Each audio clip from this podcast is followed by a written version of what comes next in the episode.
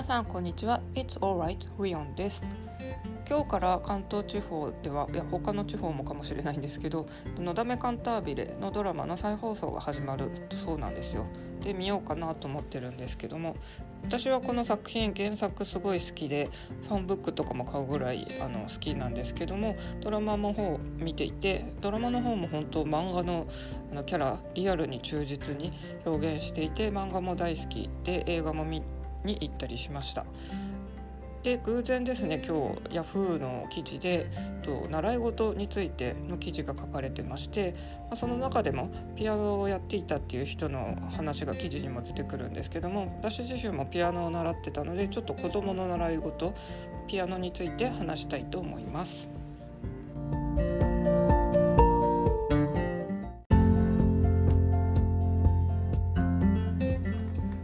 習い事としてのピアノなんですけども私はもしあの何の習い事を進めますかって質問されたらピアノはかなり有力な候補ですね、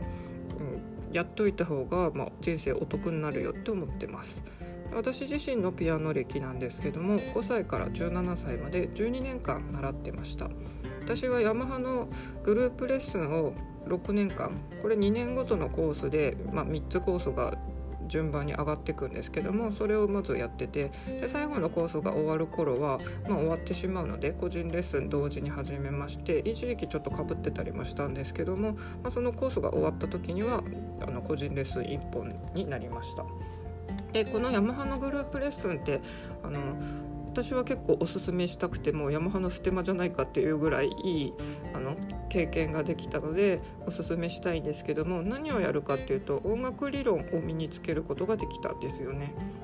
あのこの幼児期じゃないと絶対音感って身につかないんですけどもそれを鍛えるきちんとレッスンもありましたし絶対音感の他にどっちかというとその音感なくても相対音感ってあった方が役立つような気もするんですけども、まあ、カラオケのキーを変えるイメージなんですけどもああやって転調をすぐバッとできるっていうのが私のイメージなんですけども相対音感ってそっちがあった方がこうあの実際に即興で曲弾く時とかもパッと曲あの転調できるんですよね。波長調でドレミファソファミレドって弾いてた曲を急にファソラシドシラソファってヘ長調にしたりソラシドレドシラソって都長調にしたりこれ相対音感使ってるんですけどもなそういうことも学びました。あとあの伴奏付けっていうのはすごいみっちりやったんですよね。あの和音について和音の成り立ちまあ、ドミソってコードで言うと C コード私たちコードでは習ってないんであんまりそっちは詳しくないんですけども、まあ、曲に合わせてどういう展開をしていくのが基本なのかっていうのは本当に最初の頃に習ってるんですよね。一応和音ってメロディーに合わせて145属71みたいな基本的な展開ってあるんですけどもこれコードで言ったら8丁調だったら CFG まあえっとセブンス1えっと、ドミソ C コードですねになるんですけども、まあ、こういう基本ってあるんですけどもこれってクラシックオンリーで多分個人で習ってる人って習わないらしいんですよ。なので私あの大人になってから社会人サークルに入ってたんですよねピアノの。でそういう時でもあの楽譜があれば弾けるけども伴奏とかつけてパッと弾けないみたいな人がまあほぼ8割9割だったんですよ。それってみんなやっぱり個人で習ってその和音の知識っていうのは習ってないからなんですよね。これまあたまに習ってなくても自分でできちゃう人とかもたまにいたりしますけども基本やっぱり子どもの頃習ったことって結局一生あの、まあ、身につくものじゃないですか三つ子の魂100までじゃないですけどもなので多分その幼児科とかに通ってる人は割とこう耳コピで聞いてそれに伴奏つけてパッと弾けたりとかできるんですよね。ここは結構あのすごいメリットかなと思ってます。ただですね逆を言うとあの、まあ、日本で例えばプロのピアニストを目指すって言ったらやっぱりちっちゃい頃からそういうクラシックの先生特に有名な先生とかに習って、まあ、音楽科のある高校行って大学行ってって音大行ってっていうコースになると思うんですけどもまあその問題なりそういう高校に行くのにあたってもやっぱりめちゃくちゃ練習しなきゃいけないと思いますし私も1回中学校の頃コンクールとか受けたことはありますけどもまあその時はすごい緊張しまくるタイプだったんで当然本番でいつも発表会もオーディションもあの本番では実力を示せずにっていう感じで、まあ、そこ落ちてて、まあ、そんなんで落ちてるよじゃあそりゃプロのピアニストなんて遠いよなと思って、まあ、自分はそのプロのピアニストになるまでの力量はないなと思って早々と、まあ、そっちの道は選ばないでおこうって思ってたんですけども。で習い事なんですけども習い事って結局やっぱり親の、まあ、願望がかなり詰まっているものだなと思います私の場合もですねもともと母が自分でピアノ習いたかったけども習えなかったっていうことでまあ、やっぱり特に母親が娘がいる人って自分の人生でできなかったことをさせたいみたいなってあるらしいんですよね。実行投影を娘に重ねるみたいな。で私もその母の願いがあって私が特に希望したわけじゃないけどそのヤマハの音楽教室に通うことになりました。ただ私はそのピアノのレッスンっていうのはすごい楽しくてまあ、あの高2で辞める頃はちょっと曲も難しくなってきたけどちょっと勉強との両立が難しくなってきたんで結局受験勉強を優先させて辞めることにはなったんですけど子どもの頃ちょっと辞めたいって思ったことないんですよね。うん、やっぱ楽しかったんでしょうね。きちんと練習もしてたしあのどんどんレベルアップしてってたんであそこはちょっと私はラッキーだったかなと思ってます。まあピアノの学習っていうのが合ってたんでしょうねでまあ母親はそうやって、まあ、娘にピアノを習わせましたとであの母から別にピアニストになってほしいとか一回も言われたことなかったんですけども高校受験する時私北海道ですけど北海道ってまあ基本公立高校がメインで、まあ、偏差値高いとこっていうのも私の当時、まあ、今もですけど基本公立高校なんですよね。であの私はちょっと成績がよくってあのまあ、北海道でもすごい有名な進学校に行くことができたんですけどもその受験の相談の時にですね母がいきなりあの音楽科のあるあの高校に行かないの？って言い出したんですよ。で私すでにオーディションも落ちてたりして、まあ、自分ではそういう音楽の道では生きていけないなと思ったんで普通にあの勉強頑張っていい大学入っていい会社に入る方がいいと思ってたんで母がいきなりこんなことを受験の時に言い出したのがちょっとびっくりしたんですよね。まあでも私はその時はいや別にそんな気ないしって言って普通科の、まあ、せっかく偏差値高校に入れるってあの言われてたし私も勉強好きだったんで、まあ、結局普通のそっちの道に進んだんですけどもからうちの母親って、うん、私をピアニストにしたかったのかなって、まあ、疑問なんですけども。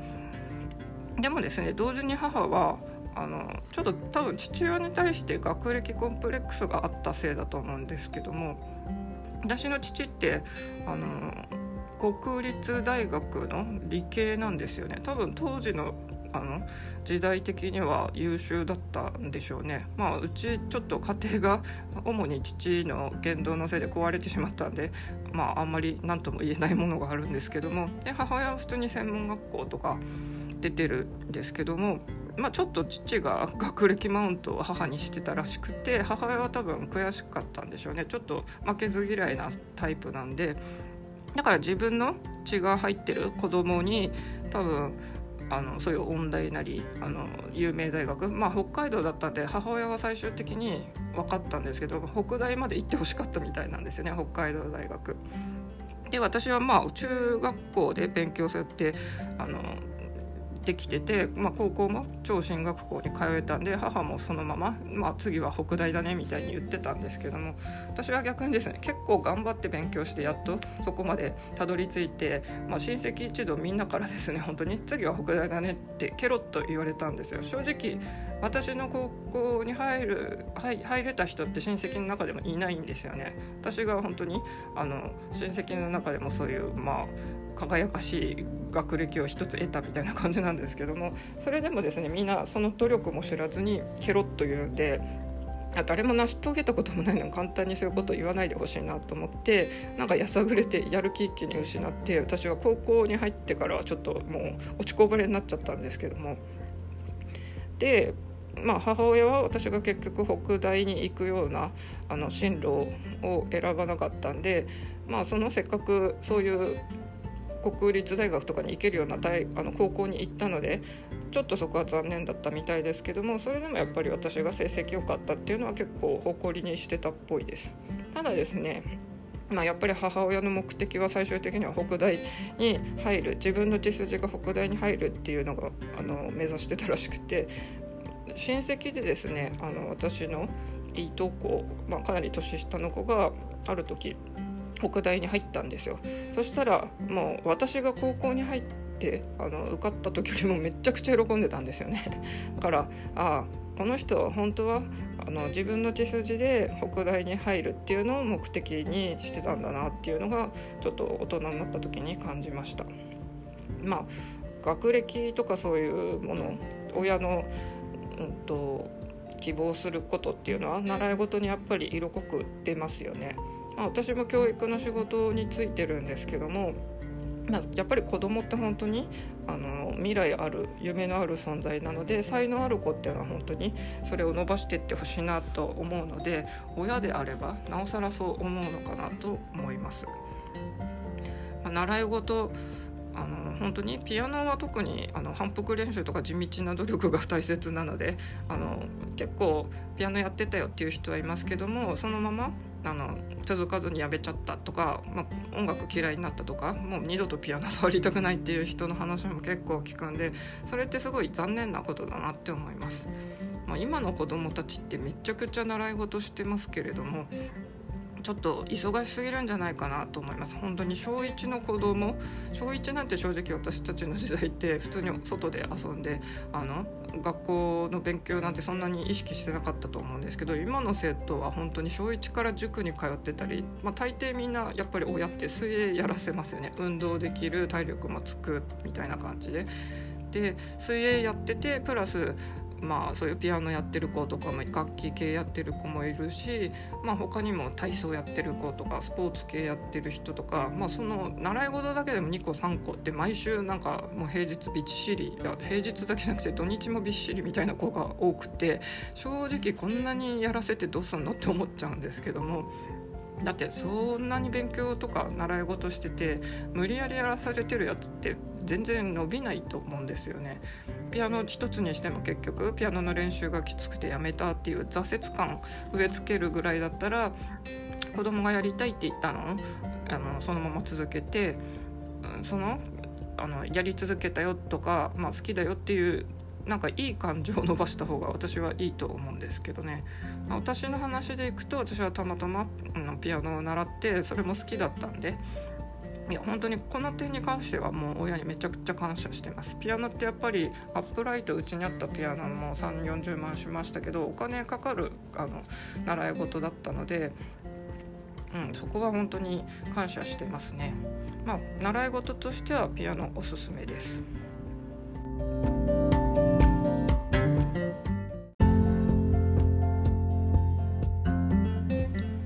ピアノの習い事っていうのは、まあ、実際ピアノって、まあ、楽譜を目で視覚で捉えて、まあ、体を動かしてあの指先とかを動かしてこう動作するっていう動きがありますけどもこれってやっぱり脳をなんか使う部分が珍しいとこ使ってるらしくてやっぱり脳にいいみたいなんですよね。まあ、ボケ防止にも指を動かす趣味をあのお年寄りの時にあるといいって言われますけどまさにピアノって最適じゃないかなと思います。であの私さっきあの高校超進学校に行ったって言ってますけどもやっぱりですねあの成績がいいって言われる人って、まあ、女性は特にあのピアノ習う機会が多いと思うんですけどもまあ、本当に私の高校も8割9割の人はピアノ習ってて弾けてました。で結構やっぱり子どもの頃にあの指をそういう動かすような訓練をしてると、まあ、ちょっと知能というか成績も上がるんじゃないかなって私は関連あると思ってるんですよね。なのであの、まあ、私塾関係のそういう教育で保護者にも接する機会のある仕事もしてましたけども、まあ、してますけどもあの結構本当にピアノおすすめしたいと思いますただ本当に向き不向きがあるんであの子供がピアノとかちょっと興味あるなって言ってやってみてもし練習がちょっと反復練習が辛いよってなるんだったら頃合いを見てあのちょっと苦しそうだったらもうそのピアノは向いてないんだなってことで向いてる習い事に変えてあげた方がいいのかなと思ってます。あとですねあの、まあ、私がもしあの子供の頃に帰れて何かまた別のこと習えるなと思ったら、まあ、今だったらちっちゃい頃から英会話とか英語やってたらあのもっと会話とかうまかったんだろうかなってちょっと思います。私自身はですね塾って通ったことがないんですよ。うん、なんですけども、まあ、習い事のピアノしかしてなかったんですけどももしあの私が逆に今あの英会話教室で実際子供に英会話を教えたりもするんですけども子供の頃からそういうふうに英語に触れてたらもっとあのできてたのかなって思います。それって私があの子供の頃にあの習ってたおかげで絶対音感があってまあ普通にあのメロディーとか聞いたら多分何の意識もせずに、まあ、どの音が「ど」って頭の中で変換されてスッと入るんですよね。そういうのが多分英語の発音とかも同じことが起きるんじゃないかなと思うんですけどもまあそれで英会話実際あの幼児期にそうやって子どもたちが楽しくやって発音とかもうまく身についたとします。ただですねやっぱり成長するに従ってどうしても文法の勉強とかが入ってくるとそこで理解できずにあの結構挫折するお子さんっていうのもたくさん見てきました。あとは、まあ、そういう英会話って本当会話のあのレッスンなんですけどもどうしてもあの小学校のあの思春期小学校4年生ぐらいからになると、まあ、今まではみんなでこう楽しく英語で喋ってるのがだんだんちょっとそうやって人前で話すのが恥ずかしくなってくる時期ってありますよね。あそこあの時期になるとみんなあのだんだん発言しなくなるんですよ。英語は特に。発音とかもあるんで。なのでそこを乗り越えて続けられる子だったらいいのかもしれないんですけどもこれもやっぱり向き不向きがあるのかまあその発言しないことで伸びずに終わっちゃう子とかあと文法が出てきてなんだか分かんなくなってきたって言って昔英語やってたけど英語苦手ですっていう子もいたりして、まあ、そこら辺って本当にあのいくら子どもの頃やって身についたって言っても、まあ、その後ずっとあの伸びるかっていうとちょっとそこは疑問ですよね。まあ、ただやらないよりはやった方がいいような気もするんでいろいろチャレンジさせてあげることっていうのはいいのかもしれませんただやりすぎるのも良くないと思うんでそこら辺は本当に、まあ、親御さんに向けては、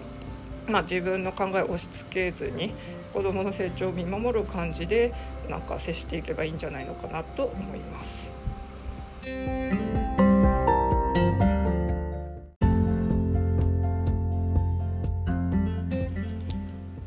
ことで今日は習い事その中でも私が習っていたピアノについて特にフィーチャーしてお話ししてみました子供の頃は私もすごい緊張しててあの人前で弾くの苦手だったんですけども、まあ、今では一度ですねちょっとストリートピアノで結構拍手喝采を浴びて「あのプロですか?」とか 言われたりもしたことがありまして、まあ、その経験がちょっとあのいい経験でそこから先はやっぱりその時の栄光を求めてまたストリートピアノとか人前で弾くっていうのもちょっと楽しくなったりはしています。そういう感じで、まあ、習い事っていうのが将来の実際あのメインのお金を稼ぐ仕事につながる人もいれば、まあ、趣味の一環となる人もいるし、まあ、逆にピアノを無理やりやらせられてたで苦手になっちゃいましたっていう本当にピンからキリまでいるとは思いますけれどもそれでもまあ、やったことないのとやったことあるじゃ結構大きい違いがあるんでその子供が興味あることっていうのに対してちょっと温かく親御さんとか見守ってほしいなっていうちょっと謎の、まあ、結構塾講師とかからの立場からしたらちょっとご家庭の保護者とは距離を置いた立場でのなんか考え方をちょっと述べてみましたけれどもそういう話をしてみました。大丈夫だよあなたはここにいていいんですからねということで今日は終わりたいと思います。それではまた。